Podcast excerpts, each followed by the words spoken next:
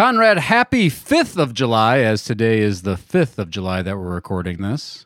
Yeah, good to see you. I celebrated the Independence Day on the 2nd of July because I felt like we are a bit half the country that we were two weeks ago. There's a little math joke and politics mixed into one to welcome you to Lunch Hour Legal Marketing. So, what are we talking about today? As usual, we got a little news to cover. We are going to talk about a case of exceptional customer service outside of the legal industry just to try and inspire everyone.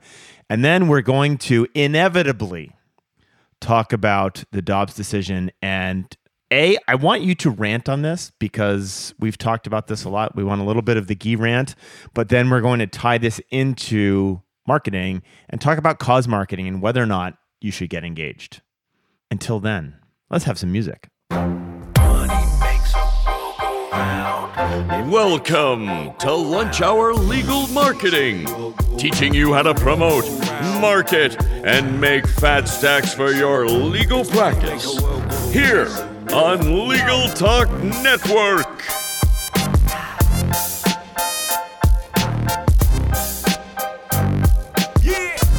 Welcome to Lunch Hour Legal Marketing.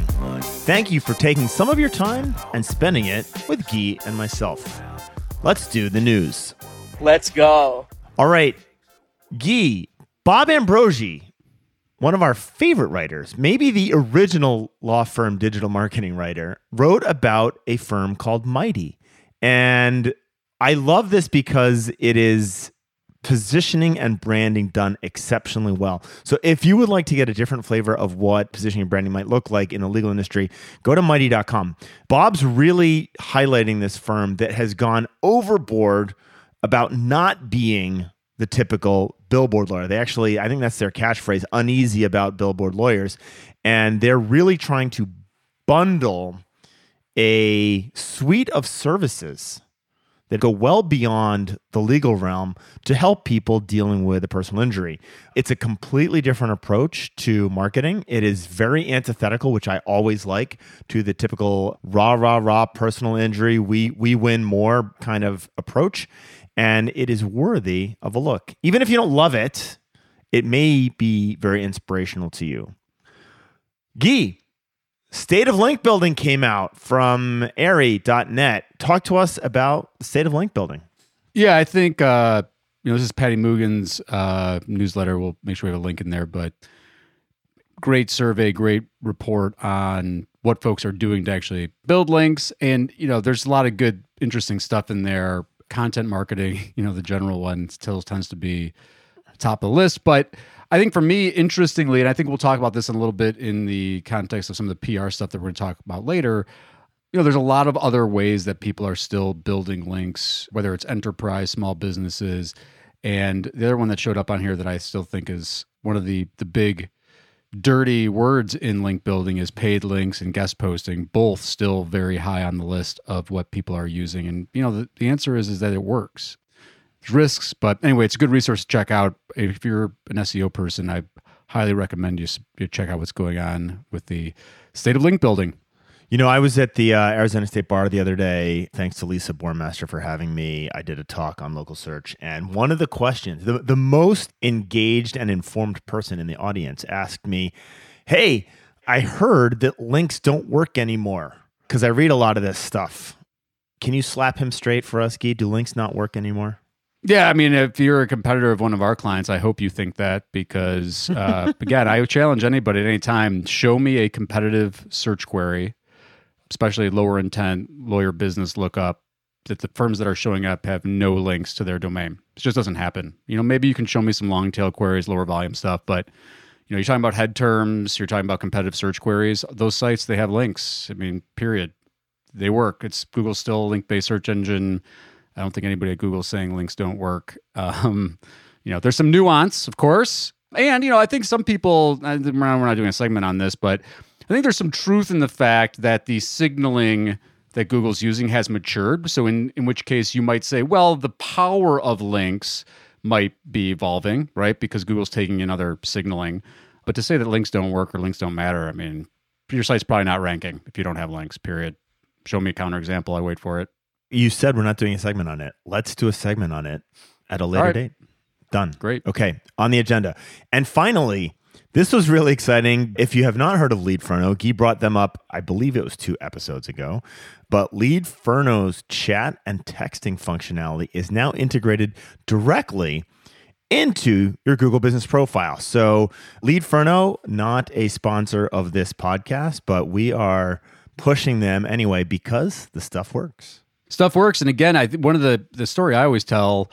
Uh, it's not a necessarily a Leadferno story, but when we first started really diving into back at the time when it was probably like Google Local, it was always astonishing to me how many legal services consumer journeys end at the Google business profile page, right? Whether it's click to call or click to chat.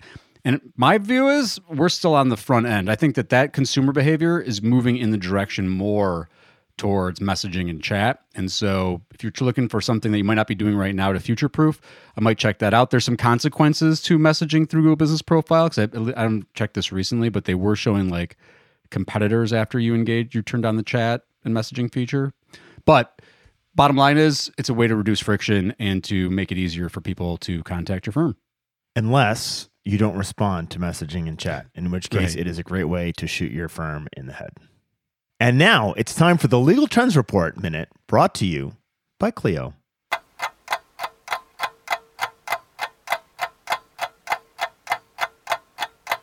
Is your law firm falling behind in technology?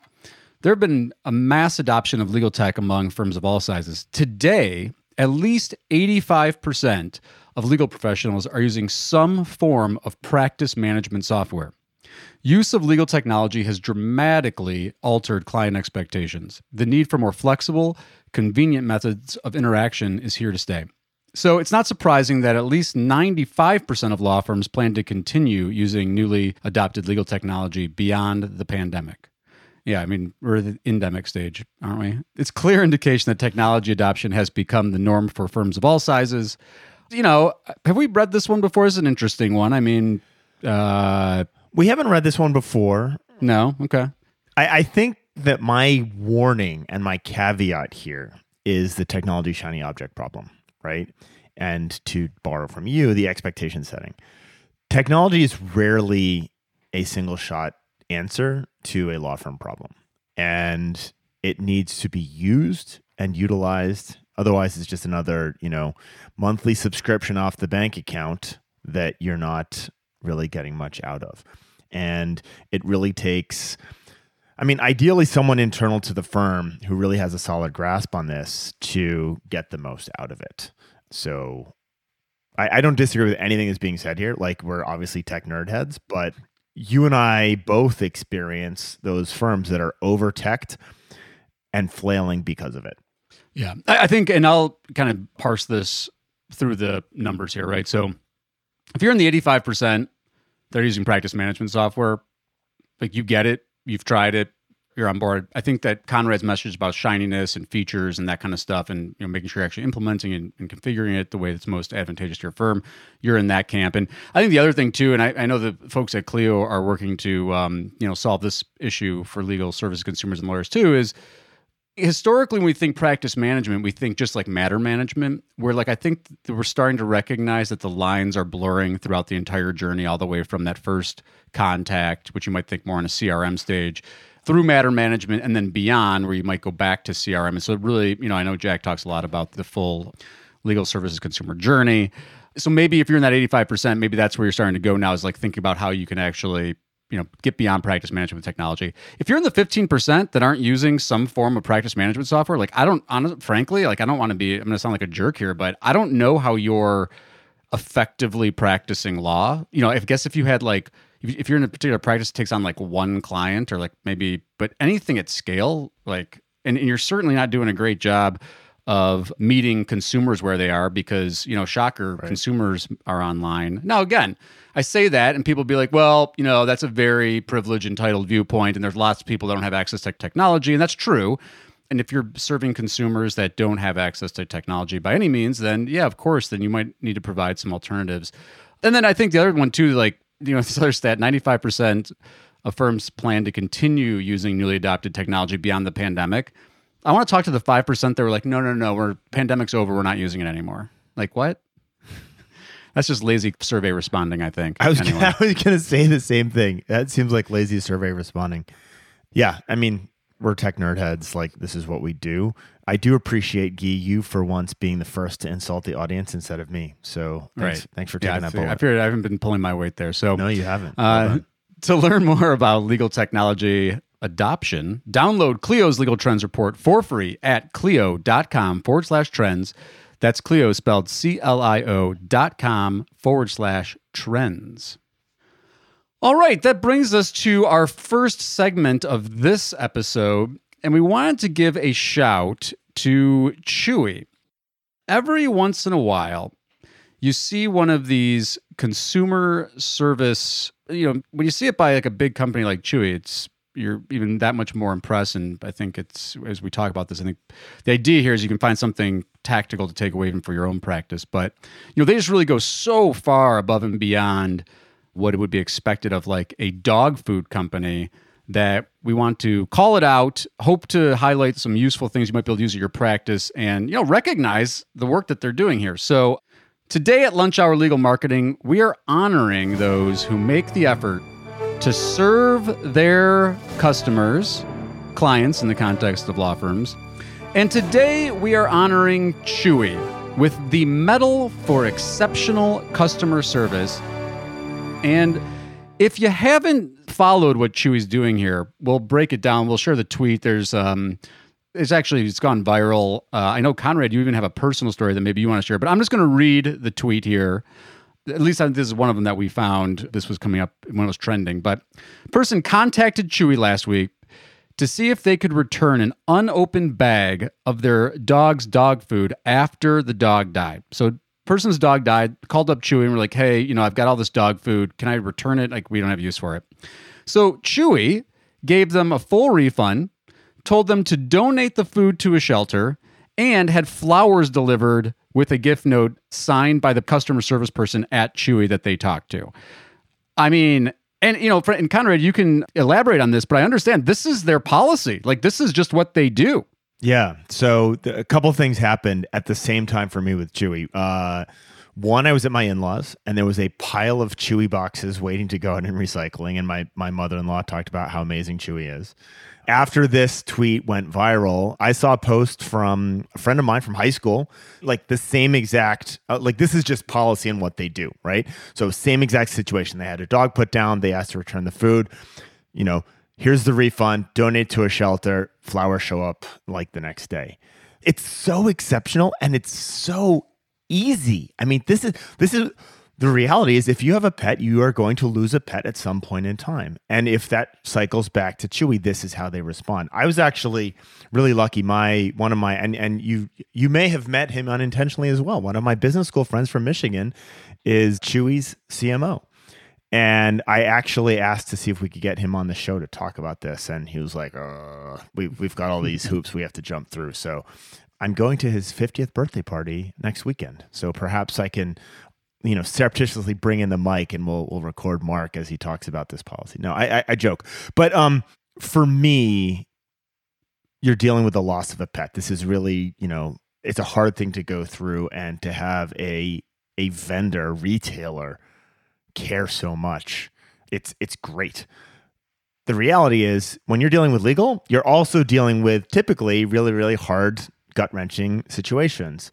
And you know, I use the example all the time of when I'm talking about intake, go buy a pair of shoes at Nordstrom, be a really annoying customer and look at your experience there and then go home and mystery shop your own firm and compare the experiences. You know, you're you're talking about a 200 or 200 I don't buy shoes at Nordstrom, but like I imagine they're expensive 200 300 400 dollars right? But that's a really small ticket price when you think about it compared to hiring an attorney.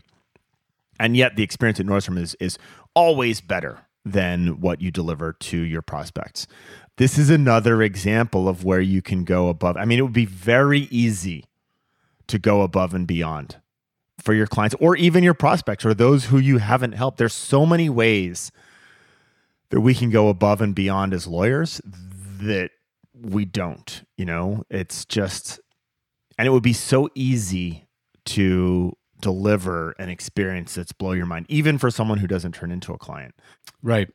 That's the one I think about all the time is the, and you know, again, I think an intake's only one aspect of this, right? There's all sorts Totally. of uh, places throughout the journey that you can do these like just really remarkable service things. But I wanted to pick up because, you know, we get this all the time like, oh, you know, my clients don't want to leave reviews online. They don't want to talk that they, you know, that I helped them get acquitted from their crime or that they got hurt or whatever, they're getting divorced. And we see this happen. I mean, we talk about Ken Levinson. He does a really great job of empathizing, uh, really throughout. But you know, during his intake process, you'll see in his reviews on Google, it'll say, you know, hey, Ken helped answer some questions, and even though he wasn't the right lawyer for me, he helped direct me to someone that could help me with my situation. So anyway, look, at this stage, I hopefully you're connecting those dots. It's the right thing to do to give your clients a great experience. But I, I think for me, it's like think about this and look we you know i get i can hear you right now rolling your eyes being like i don't sell dog food i don't sell shoes this isn't the same thing but the emotion the connection that these customers feel ask yourself do your clients feel that way about Right. what you're delivering for them from the experience standpoint and and i would say the relationship between your dog food provider and your lawyer is different but isn't even more so uh, you know, A hundred not to diminish, not to diminish By the the, way- relationship you have with Chewy. Congratulations on insulting our audience twice in five minutes, Guy. But Guy just basically said dog food is more important to your uh, your your your prospects than their lawyer is, and frankly, you're treating it that way, right? Right. Come up with a way. Like there is a better way. There's more that you can do. Like this is just really, really meaningful to people. I guess the challenge from Guy is can you find a way to have a better relationship with your prospects than Chewy does with, you know, by selling dog food, right? That's- well, and again, I guess I think to. you know I reflect on this. You know what I think about? I'm like I think about all the time and money that Yeah. lawyers are spending on ads and On you and me, right? billboards and and us and creative ad copy and like what's the next big shiny marketing thing and how much time are they spending thinking about how could I deliver something really truly exceptional or remarkable to a client or to a prospect? And I just think that that's where there's misalignment, right? And I'm again, I'm not saying there's plenty of those big spending lawyers that do that stuff, right? They set up charities, they do scholarships. But this type of thing, it just I think that there's just there's so much area for improvement in delivering something really remarkable to a client. And this is the best marketing. I mean, you can't beat this, right?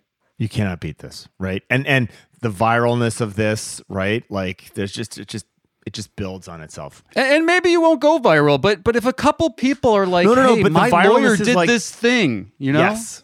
That's that's I, viral tends to mean like massive, right? And I'm not really talking about massive scale. I'm talking about does that become a referral source because of that exceptional experience? And the answer is maybe, right? But it's a lot cheaper than spending money with with with me and Guy on on Google Ads. Let's take a quick break. Learn by doing with Practicing Law Institute's award winning on demand interactive programs. Developed by experts in learning design, these immersive programs incorporate the latest in research based instructional design and technology, allowing you to try out concepts, challenge yourself, and grow your skills using real world scenarios. With programs focusing on professional development, client facing skills, and law practice management, you can earn CLE while you learn. Launch now at pli.edu slash interactive or download PLI's mobile app.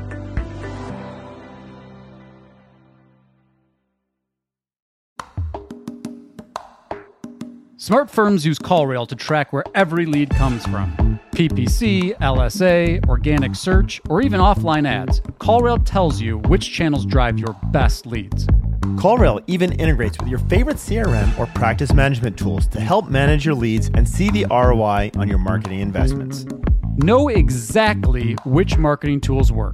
Plans start at 45 bucks a month. We recommend CallRail to every single one of our clients. Go to callrail.com slash lunch hour now and try it for free.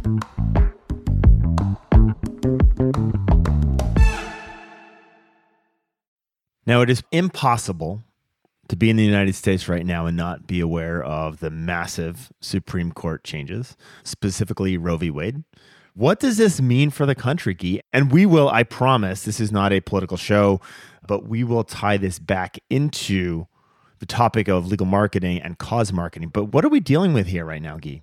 Well, even having this conversation, I was a little bit reluctant. I'm like, this is a legal marketing podcast. Like, who cares? But then, you know, at the same time, and it, this is what you're going to think we're going to eventually get to is like, you know, this is our small platform. And so um, we feel like we had to say something about it. And so, anyway, this is Conrad's idea, is really what I'm saying in short. But, you know, I think the thing that keeps coming back to me is how can we not have autonomy over our bodies?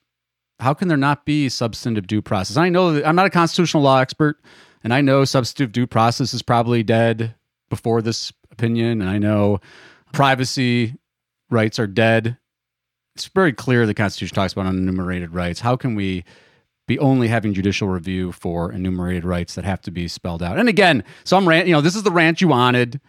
I don't want to make it much longer than that because I know people feel very strongly about the abortion issue, and you know, lawyers should stand for something, right? And, and maybe you stand for there are no unenumerated rights in the Constitution, and maybe you know, part of your practice is litigating cases that help further that, and that's that's your cause. But I think it's impossible for us to be silent about it. I think you know, this is a particularly divided time. You know, we were dark humorly joking around about this being a dystopian Fourth of July, and and again, not just the Dobbs decision. I think there are some other decisions, you know, with respect to the power of the EPA to keep the environment clean, and they've already acknowledged that they're going to be taking on this Moore case in the next term, which I think is going to have very significant impact on state legislatures' ability. So, hey, lawyers, this is your time to shine, folks. This is your time to get out there. This is a great opportunity. So, one of the problems with social media is the anonymity and the vitriol that comes out of that.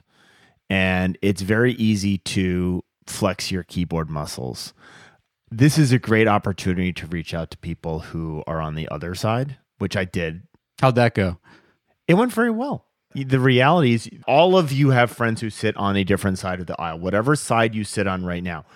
This is a great opportunity to reach out to that group, that constituent, and say, hey, you're my friend disagree on these things, still love you, right? It's an opportunity to do that. And it comes across much more meaningful because of the weight of what we are talking about right now. So I would just encourage you guys to think through how you can kind of build much deeper relationships with people who are on the other side. But it's hard. It's a hard time right now. Well, I think the other thing too is because again, I you know, we just did our little rant here, and you know, I'm sure people are listening and they're like, "Yeah, you guys, this is your little own political rant." But you know, real law firms stand for something. You know, maybe you're not passionate about these issues, but real law firms are active in their communities. You know, how can you not be a leader in your community? Whatever kind of practice that you have, I'm sure you get the, hey, you're a lawyer, I'm going to ask your opinion on something. You know, real law firms educate the public. So again, whatever your interpretation of what's going on uh, with the Constitution and the government, you should be standing for educating the public, right? Real law firms inspire social change. Real law firms help people. Uh, real law firms partner with organizations to further justice. They raise awareness for social issues. They maintain the dignity of the profession and they participate in public service. Like again, those are just a couple of things. And I, I think, you know, it just feels so demeaning to call this marketing but the truth is, is like this is what it's about, right? This positioning yourself, building a reputation for whatever it is that you stand for. That's the thrust of what we're trying to convey. So when we come back, we're going to go deeper into should your law firm stand for something here, right? Is that appropriate or not? And we're back. So Guy ended that last segment talking through real law firms stand for something you're taking sides. This is cause marketing in a very, very polarized situation. And Guy, one of the things I often hear about from law firms when we're talking about these things is I don't want to insult my audience. I don't want to, I've heard many, many times stay out of politics, don't take sides because you're going to shrink your market and you're going to turn people off. So let me let me pose this question to you you want to take one side or another on this Roe v. Wade issue, right? And you are, I'm just going to pull something. You are a, let's say you're a personal injury lawyer. It's nothing to do with Roe v. Wade, right? Why would you jump into that fray? That seems like I'm just going to alienate my market, right? I'm just going to tick people off. Why, Guy? Why would you do that? Uh, I'm going to let you handle that. I'm going to tell you from a why it's in your best interest. Forget about marketing, is because if you're not educating on these issues, the whole civil justice system is based on your ability to redress your grievances. I think maybe stepping out of the Dobbs stuff might help people that might be like particularly angry that we're spending all this time talking about this right now. Think about tort reform, right? If legislatures and courts start interpreting the Constitution and creating laws that limit your access to the court system for redress of uh, damages, your livelihood's at stake. And then again, to the positioning of, hey, this is what I believe in. If you're not going to hire me because uh, we don't share the same values, that's your choice. But you got to ask yourself the question too is like at some point, what are your values? So you mentioned tort reform, right? And the self interest in that. I love the example of standing for something that you have no self interest in, right? And that's the key on the positioning because I'm going to use the PI firm taking a firm stance on Roe. You are now a very different PI firm from a positioning and decision point, right? I mean, you can take a stance on all sorts of things environment, Roe. There, there are Yeah, lots whatever's of Whatever's important to you you, can- whatever you value. you're a- like I'll I'll even I'll extend Levinson, right? He takes a position on food, right? He likes food and it's great. Okay. So now he's the guy who likes food. So uh, I want to use that innocuous example and then do the same thing with and, and then extend it to Roe. If you're thinking about hiring a personal injury lawyer in Chicago and you are into food and you like food and you're in Chicago, well, he's the guy for you. So he's now positioned his firm against all the other PI lawyers that look the same, right? So are you do you like that or not? Does it resonate with you or not? Yes or no? And the answer is very very simple.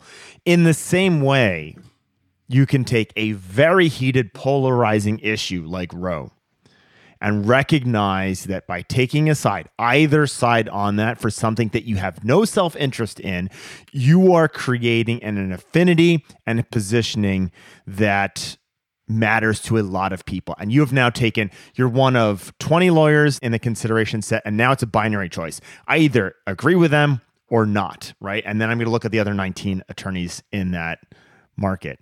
And so the other part of this for me is this has to be deep and genuine. You have to be taking some form of action on this. And it it can't just be like I'm taking a position on this because I'm I'm using this as the marketing tail to wag the law firm dog.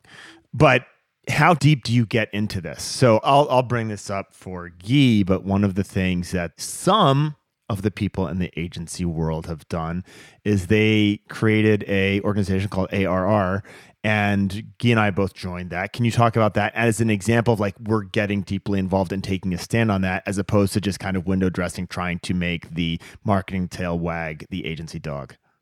Well, yeah, I mean, it's a group of agencies that have agreed in principle to support team members who you know need to travel out of state to get an abortion, which we consider healthcare. And again, you know, I know some people take a much different viewpoint on that, um, which is fine. But you know, we're putting our money where our mouth is, and we haven't worked out all the issues. And there, there are a myriad of issues, especially as states move to add aiding and abetting laws mm-hmm. to helping women that want to travel out of state. And, and the deeper these things become divisive, the more you actually you have to be genuine with it. Like maybe Ken really doesn't like pizza, but like he just talks about it because Oh, he a nice does. story. I think to the point Conrad's making in some way too, and it, it made me think about this. You know, again, we said it outset, it's July 5th when we're recording this. So, you know, over the last weekend, I saw tons of law firms with Happy 4th of July, right? Generic Happy 4th of July, some fireworks. And in fact, I know many firms that are using particular legal marketing vendors have literally the same image and the same message across all of their social media accounts.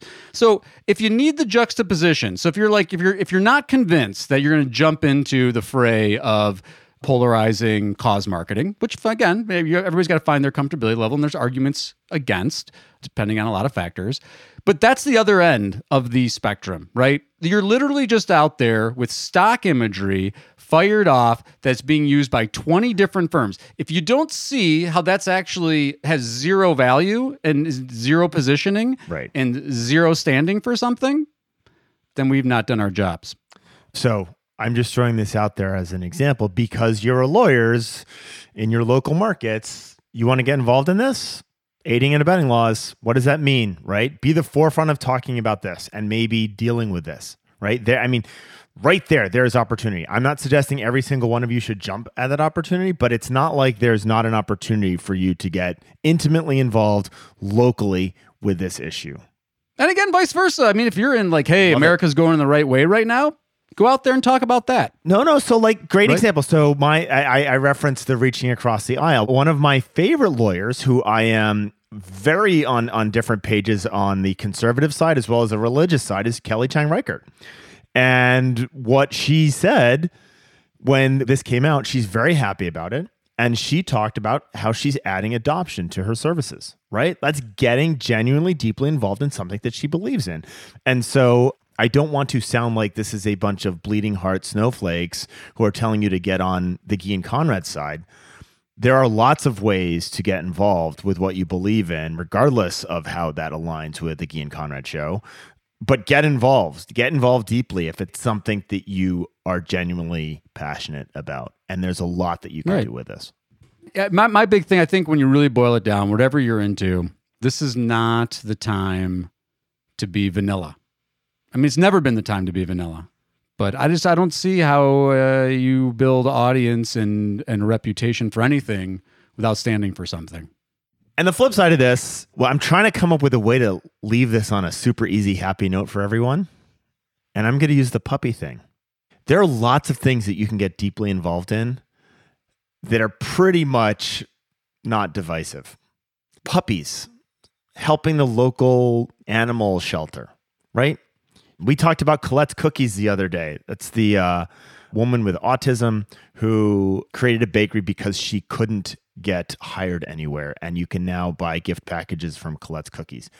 There are a lot of things that you can do that don't necessarily mean taking a side. It's pretty hard to be against Colette's Cookies or puppies.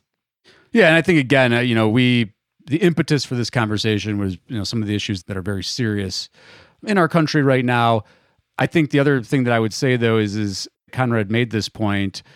It doesn't have to be related to anything you do, but where there's overlap about a cause you're passionate about and it's at least tangentially related, you know, the things that I think about are like if you're a criminal defense lawyer and you're active in the Innocence Project, or if you're, you know, a personal injury lawyer and you're active in, you know, the disabled rights communities, stuff like that. Those are just some that just come to mind off the top of my head.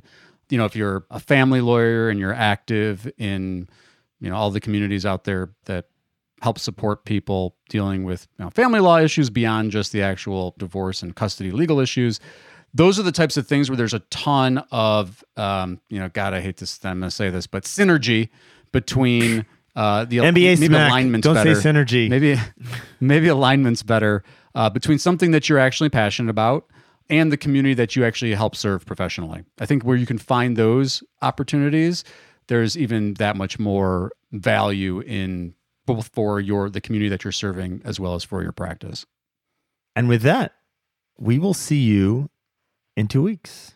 Yes, thanks so much, dear listeners. For those of you that we scared away or angried away today from our politics show, thanks at least for uh, taking the time to sit through this episode. If you just landed on this episode, please do subscribe. And uh, again, good, bad, or indifferent, we welcome your feedback. You can hashtag LHLM us. You can contact us through our websites, or you can leave us a nasty review on Apple Podcasts. Thanks again. Uh, until next time, Connor and Gee, Lunch Hour Legal Marketing. Money makes a money makes a it makes a world go round. Money makes a world go round. Thank you for listening to Lunch Hour Legal Marketing. If you'd like more information about what you heard today, please visit LegalTalkNetwork.com. Subscribe via Apple Podcasts and RSS. Follow Legal Talk Network on Twitter, Facebook, LinkedIn, and Instagram.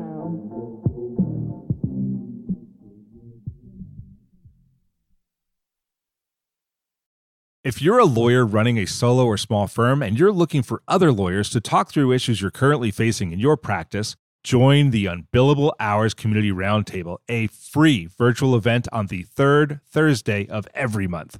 Lawyers from all over the country come together and meet with me, lawyer and law firm management consultant Christopher T. Anderson, to discuss best practices on topics such as marketing, client acquisition, hiring and firing, and time management. The conversation is free to join, but requires a simple reservation. The link to RSVP can be found on the Unbillable Hour page at LegalTalkNetwork.com. We'll see you there.